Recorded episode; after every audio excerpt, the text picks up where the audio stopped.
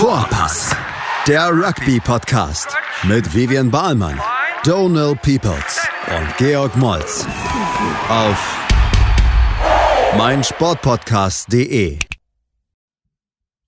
Bonjour und herzlich willkommen.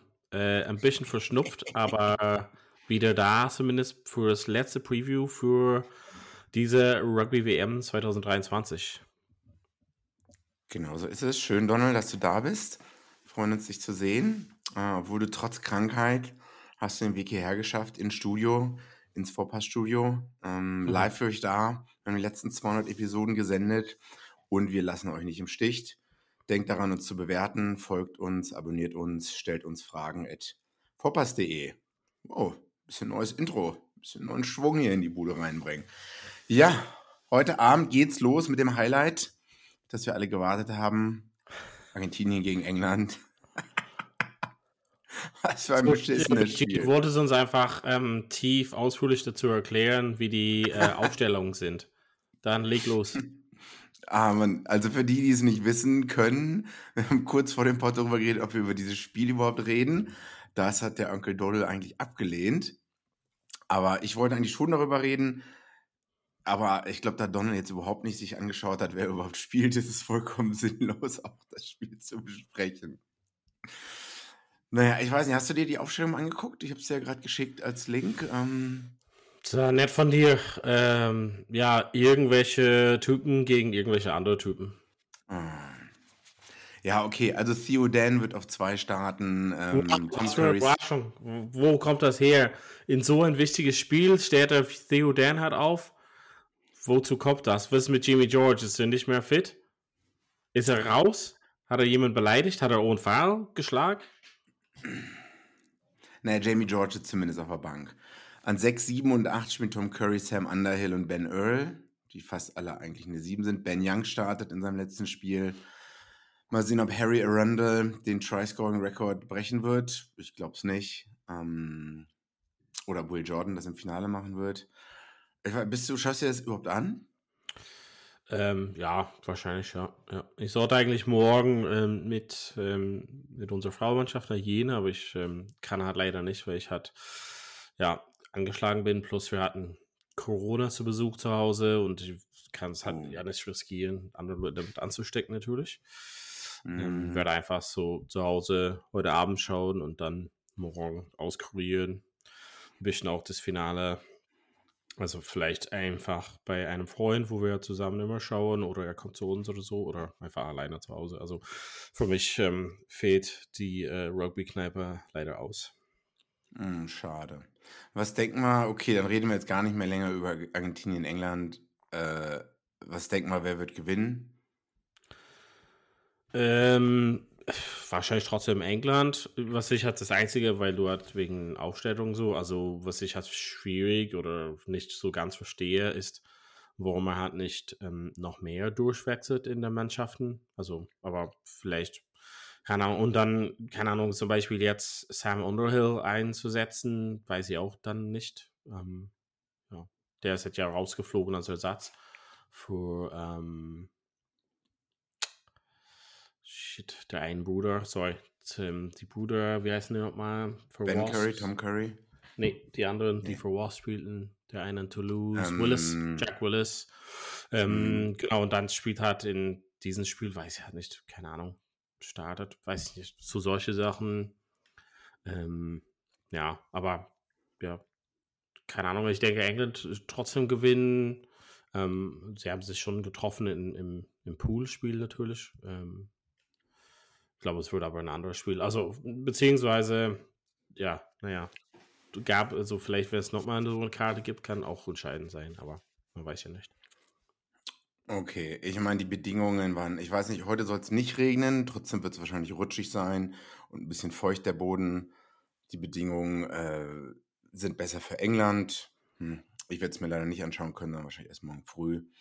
Aber so gespannt bin ich jetzt auch nicht. Ich glaube aber auch ich gehe davon aus, dass England gewinnen wird, außer sie stehen sich selber im Weg, wie vielleicht auch Wales im Viertelfinalspiel. Eigentlich hätte auch gewinnen können gegen Argentinien. Naja, gut. Das war's eigentlich schon. Tschüss. So, Gibt aber vielleicht ein anderes Spiel, was interessant ist für der eine oder andere. Premiership Rugby, deswegen seid ihr doch hier, oder? Hat auch wieder angefangen, zweiter Spieltag oder so. Also Samstagabend 21 Uhr für Stand jetzt Freitagmittag für 19 Uhr morgen ist 1 Liter Regen angesagt und danach wird es noch weiter regnen. Davor wird es auch ein bisschen regnen, 14 Grad, 15 Grad. Nicht das beste Rugby-Wetter, aber wenn jemand in dem Wetter eigentlich aufgewachsen ist und immer in solchen Konditionen gespielt hat, ist es Neuseeland. Aber trotzdem wird der Spielstil, weiß nicht, also eher Südafrika wahrscheinlich begünstigen. Wo fangen wir denn mal an? Ich beantworte diese Frage selber. Du musst gar nicht Luft holen.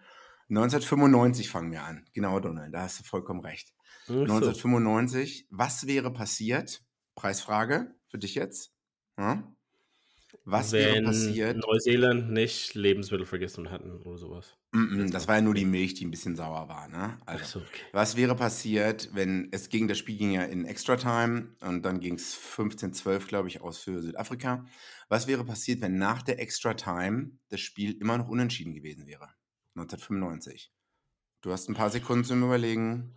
Münzenwurf. Nein. Weiter. Kuschelattacken.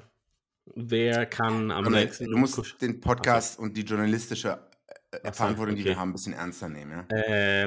Also es ist nicht die offensichtliche Antwort, dass sie halt so, keine Ahnung, per Straftritte irgendwie drüber schießen müssten. Also das Spiel, ich gebe dir einen Tipp, das Spiel ist, da wäre dann wirklich vorbei gewesen. Keine Straftritte kicken, kein Sudden Death. Sondern die hätten die Weltmeisterschaft geteilt. Und die hatten den Weber Ellis Trophy in 2 geschnitten. Das Team mit dem besseren Disciplinary Record hätte nach der Extrazeit gewonnen. Und das wäre zu der Zeit, glaube ich, soweit ich weiß, Neuseeland gewesen. Stell dir vor, ich meine, das Spiel ging 15-12 aus, hätte Andrew Mertens noch einen Drop-Goal verwandelt und es wäre 15-15 gewesen. Nach meinem Verständnis wäre Neuseeland Weltmeister geworden aufgrund des besseren Disciplinary Records. Wow. Gut, das war 1995, da haben sich das letzte Mal Neuseeland und Südafrika in einem Finale getroffen. Jetzt wieder. Wen sehen wir vorne? Ganz schwierig zu sagen tatsächlich. Neuseeland sehe ich halt vorne aus folgenden Gründen. Also zum einen haben die, also es hört sich ein bisschen blasé halt an, aber die haben sich bisher für ein Spiel zusammenreißen müssen. Haben die ja sehr überzeugend getan gegen Irland und sonst kamen die nicht aus dem Komfortzone. Spiel gegen Frankreich haben die anscheinend irgendwie als Teil diesen Lauf hat irgendwie verstanden und gewinnen oder verlieren hat mitgerechnet. Und die kommen komplett erholt vom Halbfinale. Also sie haben quasi irgendwie ein Wochenende Pause gehabt, weil die gegen Argentinien gespielt haben. Konnten halt mega früh Leuten auswechseln, genau, und im Gegensatz zu Südafrika, es gibt halt manche Leute, die wirklich extrem viel spielen müssten und jetzt wahrscheinlich zeigt es sich schon heraus nach einem längeren Turnier, also 2 Monaten hat ein Start. Und ich glaube, das ist vielleicht so der Unterschied, weil ich glaube, so viel zwischen den Mannschaften gibt es sonst nicht und ich glaube, es kann halt auf solchen Sachen auskommen. Ich glaube halt auch dann wiederum, dass Südafrika mit der Entscheidung, was ich halt nicht nachvollziehen kann, mit diesen 7 Stürmer auf der Bank sozusagen, dass es halt ein Risiko ist, den die halt eingehen, wo ich halt den Vorteil nicht sehe. Es hätte bei 6 Stürmer halt auch gereicht. Genau, also irgendwie so, keine Ahnung, Reinach komplett rauszuschmeißen, finde ich nicht so passend. Ich verstehe es total mit Libok, er ist komplett durch, das kann ich verstehen. Die Frage war vor dem Turnier auch, oder während des Turniers auch mit Handré Pollard, dass er keine 80 Minuten spielen kann. Und hier gehen davon aus, dass er 80 Minuten spielen müsste vielleicht. Das schließt mich halt nicht so ganz mit dem Sinn und der Spielstil, das er halt so mitbringt, ist nicht das, was das quasi neuseeländische Mannschaft so am besten auseinander nimmt und deshalb tendiere ich eher zu Neuseeland. Wie siehst du das? Noch eine Frage, welche Nachricht schickt Südafrika raus mit ihrem 7-1-Splint und also mit ihrer stürmerlastigen?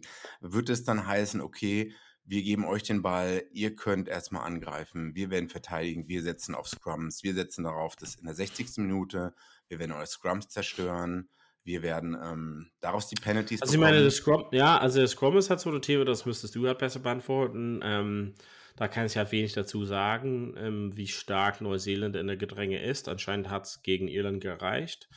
Weiß ich halt nicht so tatsächlich, ob das halt so deren Weg ist, ob die dann auch so dieses Spiel mit 10-Mann-Rugby hat spielen wie gegen England oder was England auch sehr gut benutzt hat und versuchen das gegen Neuseeland.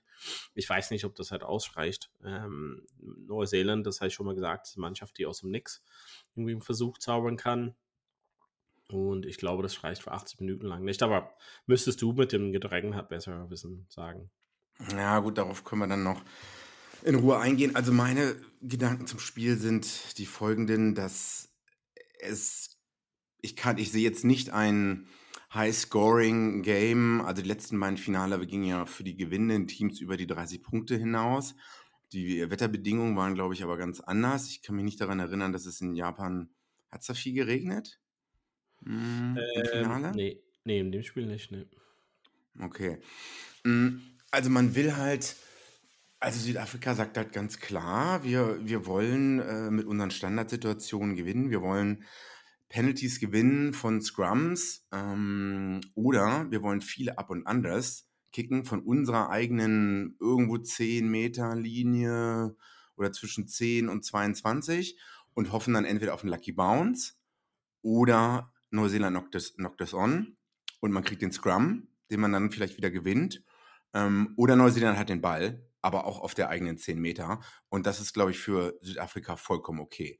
Ob man das halt, dann hängt es halt davon ab, wie sehr Neuseeland die Defensive von Südafrika testen kann. Davon hängt halt alles ab, wie diszipliniert man ist. Man hat das Spiel in Twickenham unter anderem verloren, weil man sehr disziplinlos war, was Ball anging, Ballsicherheit und was gelbe Karten und dann auch ohne rote Karte anging. Also man hatte zeitlang mit viel weniger, mit 13 Leuten nur gespielt. Und ich glaube nicht, dass Neuseeland nochmal so schlecht wie in Twickenham spielen wird. Das heißt, also Neuseeland hat hat vielleicht die bessere Fitness, besseren Ballhandling-Skills, vielleicht auch die bessere Mannschaft, aber Südafrika hat halt die unglaubliche Raw Power. Und wie gesagt, also wird Neuseeland jedes Ruck attackieren oder wird man, also das haben sie in den letzten beiden Spielen gemacht zum Beispiel, ne? Wenn gegen Irland und auch gegen Argentinien. Das hat immer den Spielfluss unterbrochen von den beiden Mannschaften. Südafrika ist aber eine Mannschaft, die ja gar keinen Spielfluss, die ja selber gar nicht so groß an einem Spielfluss interessiert sind. Also deren Flow ist halt Gedränge, Lineout und das war's. Punkte kicken, vielleicht noch Drop Goals. Ja, ich finde das ein bisschen unfair, ja, leicht unfair, also vielleicht vor 4 Jahren schon. Ich glaube, was jetzt genau im Turnier und in der letzten Zeit. Bitte? Was ist genau unfair? Leicht unfair? Dass du halt diesen sturmlastiges Gedränge, Gasse, Fokus hat, Hochkicks und so. Also ich glaube, die haben sich schon besser halt angepasst als in 2019. Ich glaube, das ist halt so ein leicht unfair und deshalb versuche ich halt zu sagen, dass wenn die halt das nochmal versuchen, dass es halt gegen Neuseeland halt nicht reicht. Die stellen sich so gerade auf, also so würden wir die Mannschaft interpretieren auch. Das hat mich so ein bisschen durcheinander gebracht deshalb. Also dieses, ja, ich glaube, dass Südafrika eine bessere Chance hat, wenn die versucht, dieses neuere, wir versuchen mehr zu spielen, aber indem die halt Libok jetzt raus haben komplett, werden die darauf verzichten. Und das ist halt, was ich nicht so ganz verstehen kann. Und diese 7 Stürmer, ich glaube, das ist halt, ja, warum? Also ich verstehe es einfach nicht. Naja, ich denke, man wird halt sagen, man geht davon aus, dass es ein enges Spiel sein wird. Und dann werden halt Standardsituationen wie Scrums ab der 60. Minute eine Menge ausmachen. Und man wird wieder Penalties bekommen. Nepo Laulala für Neuseeland ist drinne, anstatt Fletcher Newell, weil er wahrscheinlich... Penalty Machine, sein Lieblingsspieler, oder? Ja, ich wollte es nicht sagen. Also ich bin da, glaube ich, ein bisschen voreingenommen, weil mit den Neuseeländern, mit denen ich einer WhatsApp-Gruppe bin, für die ist Nepo Laulala das absolut rote Tuch, weil die und jeden Fehler, den er macht, und es gibt halt, jeder Rugby-Spieler macht mal Fehler, aber jeden Fehler, den er halt macht, wird halt in der Gruppe mehr oder weniger ironischerweise zelebriert. Ob das nun ein Scrum-Fehler ist oder mitten im Spiel, wo er falsch irgendwo steht oder ob er einfach mal übers Ruck drüber fällt. Ich weiß nicht, also er scheint der bessere Scrummager zu sein aus Sicht der neuseeländischen Coaches. Davon hängt halt einiges ab in der 60. Minute. Ne? Tamaiti Williams ist jetzt, hat nicht so viele Spiele und Oxnish hat halt unglaubliche Kraft. Also ist halt die Frage, welches Bild wird der Ref sehen? Wie hat man mit dem Ref vorher gesprochen? Das kommt halt auch noch dazu. Tamaiti Williams hat auch nur 7 Spiele bisher, glaube ich, gemacht. Ist 23. Zum Thema Ref wird es halt auf jeden Fall, also Barnes wird es versuchen laufen zu lassen und wird halt so eine Linie pfeifen und relativ deutlich hat das machen, aber er wird halt für ein offenes Spiel plädieren hat, würde ich mal behaupten. Genau, ich glaube, Barnes ist jemand, der sehr viel kommuniziert und auch sehr viel positiv kommuniziert. Immer sagt, ja, yeah, well done blue, well done black, well done green. Also man redet in den Farben. Also er kennt Farben, Teams. Also er kann viele Farben sagen. Okay, verstehe. Naja, du weißt, was ich meine. Also er redet sehr viel halt. Well done, pink. Good hands in the rack. Ja, okay. Was ich jetzt noch sagen wollte, die bessere Lineout-Statistik hat ganz klar Neuseeland. Ich glaube, die haben nur 2 von ihren gesamten Lineouts verloren. Das ist eine 97%-Quote. Südafrika liegt irgendwo bei 90 oder 87. Die bessere Kick-Quote. Ist das in der Weltmeisterschaft die Statistik? Ja, in der Weltmeisterschaft. Weiß ja nicht. Nur Kontrafrage. Ja. Gegen wen haben die gespielt? Ja, das stimmt wohl. Na, aber trotzdem, ja, aber das ist jetzt die einzige Statistik, auf die man halt... Ich meine, allein Südafrika hat 4 Lineouts, glaube ich, verloren im letzten Spiel gegen England. Das war nicht, weil England so toll war, sondern das war, weil man halt schief eingeworfen hat, mindestens 2-mal. Also, das liegt ja nicht daran, dass... Ja, aber das kommt auch vom Druck von England. Aber ja, ich finde, die Statistiken sind nicht aussagekräftig für Neuseeland, also für Südafrika. Guck mal, gegen wen hat Südafrika gespielt? Liste mal auf. Irland, Schottland und England. Mhm. Und das sind halt schon 3 Mannschaften, wo die halt unter Druck waren. Bitte? Frankreich, genau. Frankreich. Aber das sind 4 Mannschaften oder 3 Mannschaften auf jeden Fall, wo es in der Gasse, wo die enorm unter Druck standen. Und Neuseeland hat gegen die dritte Mannschaft von Italien gespielt. Also das zählt auch als Statistik.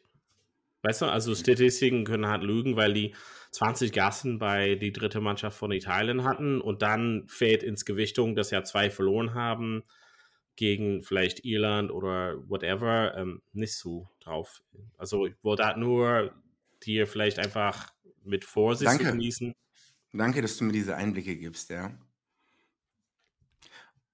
Okay, aber sie sind ja trotzdem, also gut, dann sagen wir mal, es hat jetzt nicht so viel zu bedeuten, aber naja doch, es hat immer noch so viel zu bedeuten. Also man geht mit mehr Sicherheit ins Spiel als jetzt vielleicht Südafrika. Vor allem Südafrika, die halt sich bewusst sind, dass man halt 80 Minuten eigentlich nur einen normalen Hooker hat. Weil Deon Fourie wurde ja im letzten Spiel, glaube ich, gar nicht als Hooker eingesetzt. Und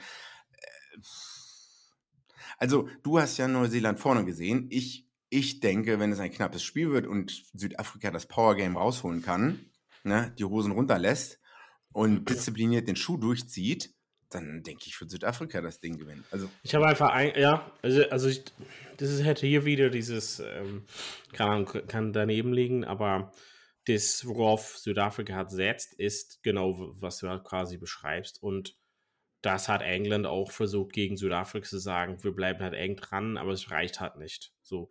Und wo ich halt einfach so ein bisschen Angst habe mit deiner These, was ich unterstreichen würde oder unterschreiben würde, was Südafrika auch glaubt, ist, dass es eng bleibt bis zur 60. Minute.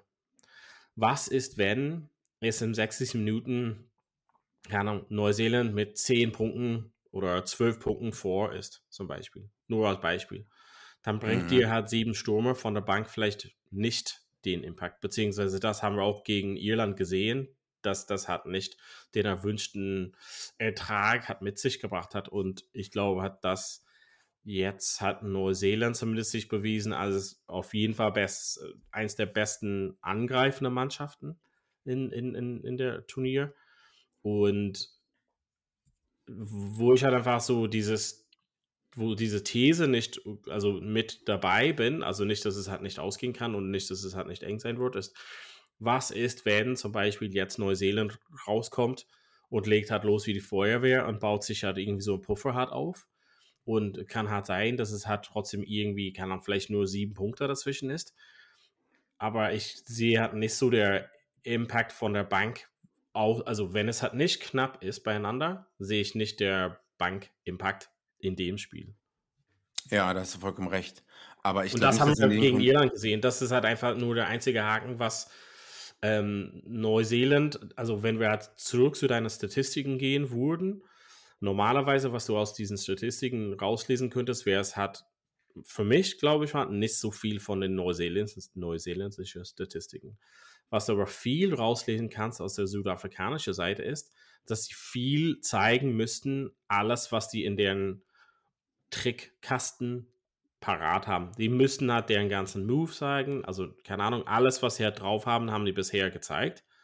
Neuseeland vielleicht halt nicht. Und Neuseeland hat viel Filmmaterial gesehen von Südafrika, was sie halt drauf haben gegen Top-Mannschaften, die wirklich unter Druck setzen.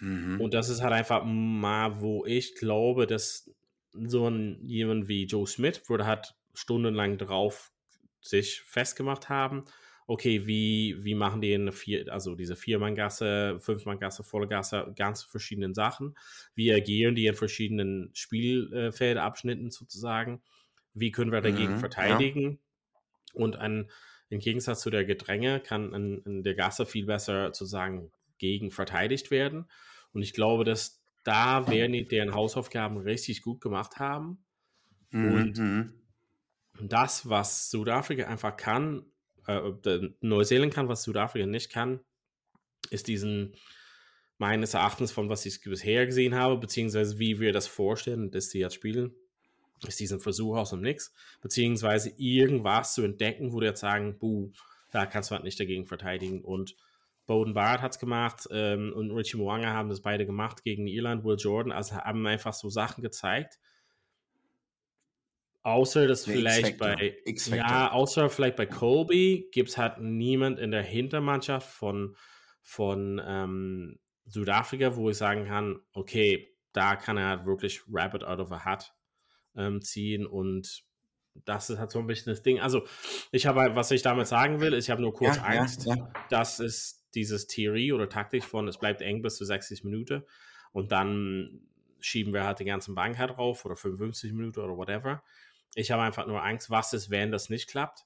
Und wir haben gesehen gegen England, dass Südafrika schon ins Grübeln kam und dass sie alles machen müssten, um das Spiel zu drehen und es hat gerade so gereicht.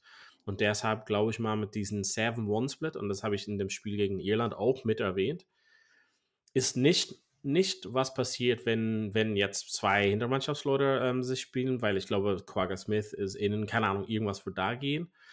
Mhm. Aber der Impact in der Hintermannschaft ist nada. Die haben jetzt diesmal le Roux drauf, anstatt, was letztes Mal, Reinach. Aber die haben einfach nicht wie können wir das Spiel ändern mit einem Spielerwechsel in der Hintermannschaft. Die haben das gerade so mit le Roux, aber er muss halt verschiedene Positionen halt abdecken und wenn er eingewechselt werden muss, dann muss außer dass Willemse sich verletzt, muss Südafrika mega umstellen. Und das ist, glaube ich mal, wo es vielleicht nicht im Positiven wirken kann. Meinst du nicht, also Handré Pollard ist vielleicht, wie wir schon gesagt haben, nicht so ganz fit, wird vielleicht nicht 18 Minuten spielen können, aus irgendwelchen Gründen. Meinst du nicht, dass Willemse an 10 shiften könnte und dann le Roux 15 ist und der Rest einfach so bleibt? Aber das hat eine komplette Spieländerung und ich sehe nicht im Positiven. Ansonsten hätten die, wenn die das sehen wollen würden, dann hätten die Libok auf der Bank gelassen.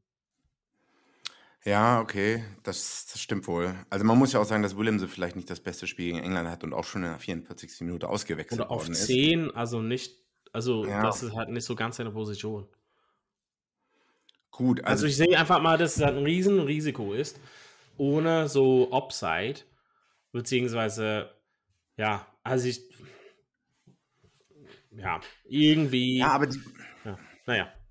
denke, die Bedingungen, das ist halt ein Riesenunterschied, was ein sonniger Tag bei 20 Grad wäre oder so, wo kein Windchen weht oder so. Hier wird es regnen, es wird Wind sein und die Fitness wird nicht so ausschlaggebend sein an diesem Samstag, bei diesen Wetterbedingungen, wie an einem Spiel, wo es vielleicht vor 6 Wochen 30 Grad oder so waren.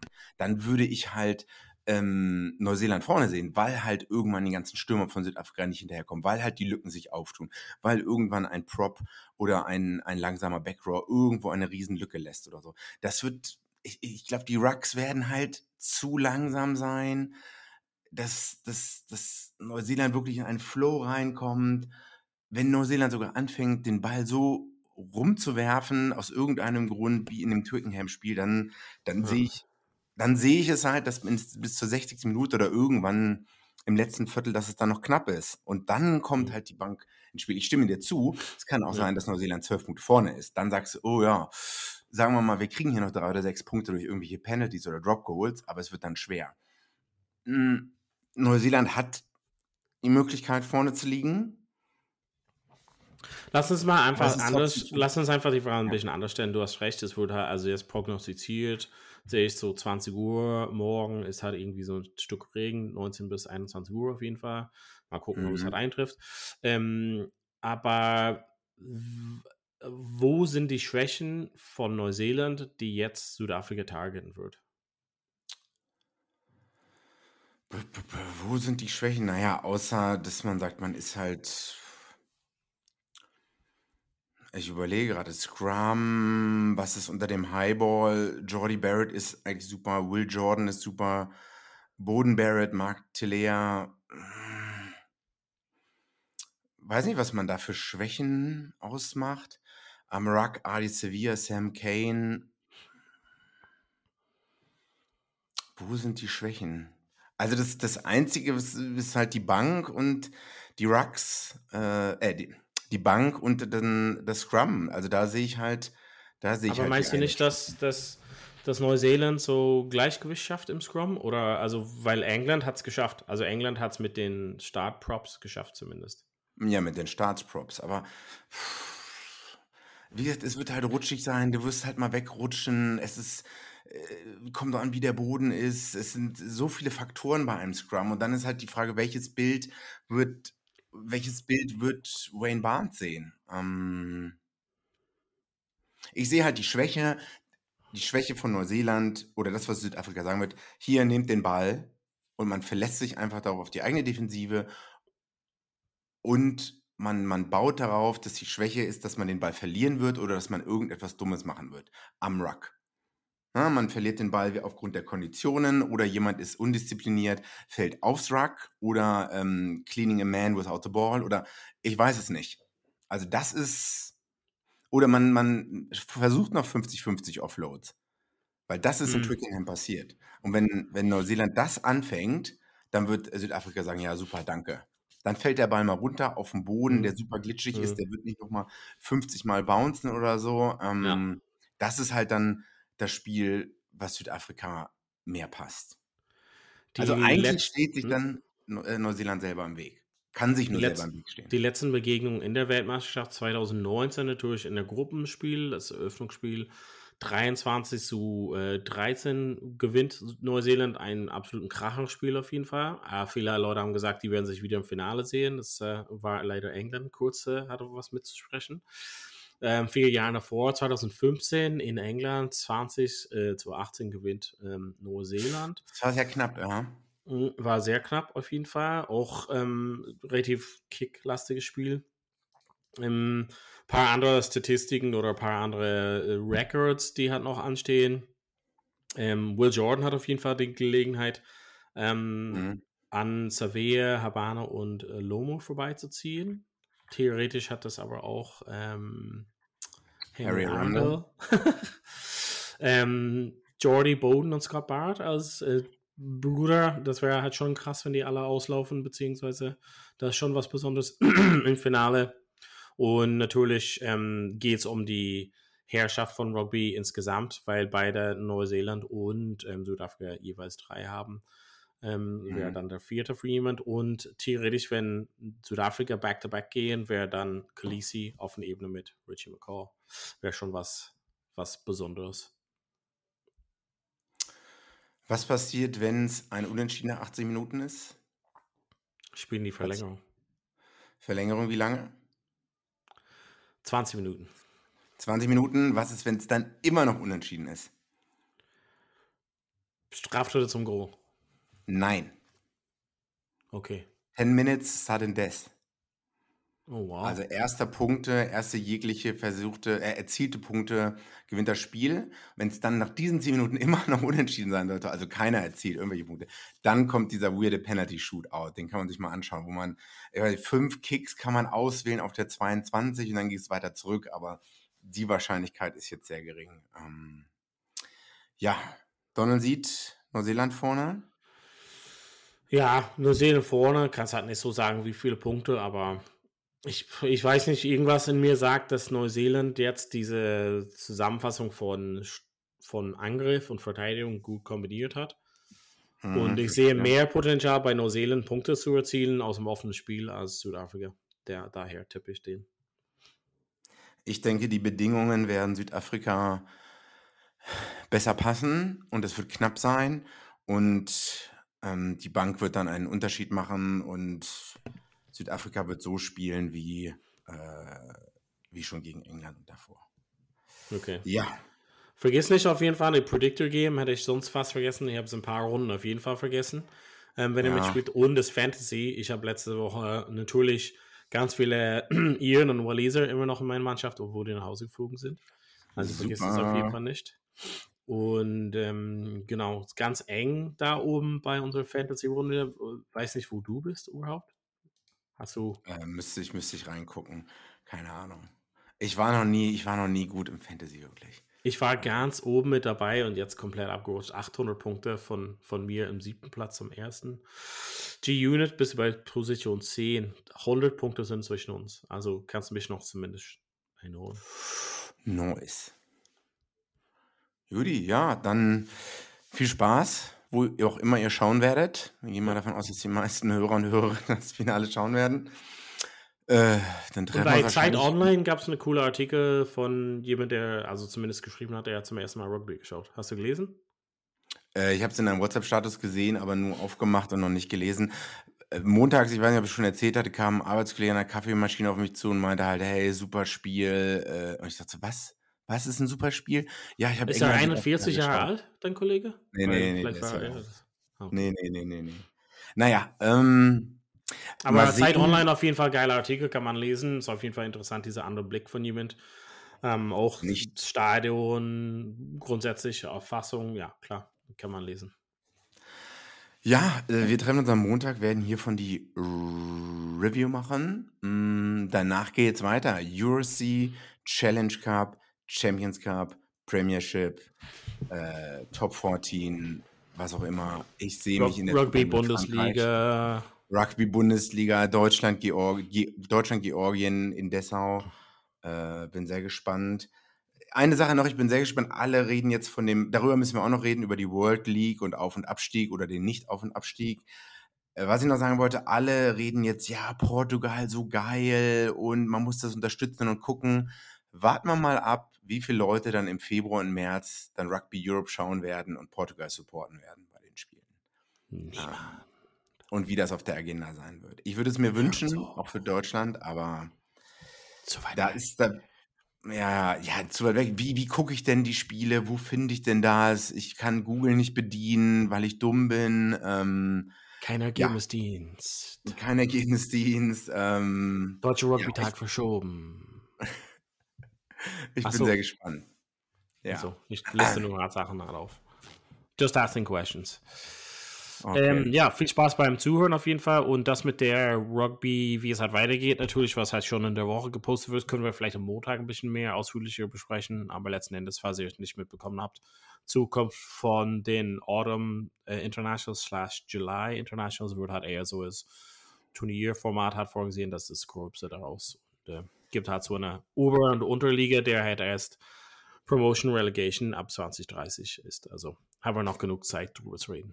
Also, genießt mal die Weltmeisterschaft-Finale und bis bald bei Vorpass. Vorpass, der Rugby-Podcast mit Vivien Ballmann, Donal Peoples und Georg Molz auf meinsportpodcast.de. Wie baut man eine harmonische Beziehung zu seinem Hund auf? Gar nicht so leicht. Und deshalb frage ich nach, wie es anderen Hundeeltern gelingt, beziehungsweise wie die daran arbeiten. Bei Iswas Dog reden wir dann drüber. Alle 14 Tage neu mit mir, Malte Asmus, und unserer Expertin für eine harmonische Mensch-Hund-Beziehung, Melanie Lippisch. Iswas Dog mit Malte Asmus. Überall, wo es Podcasts gibt.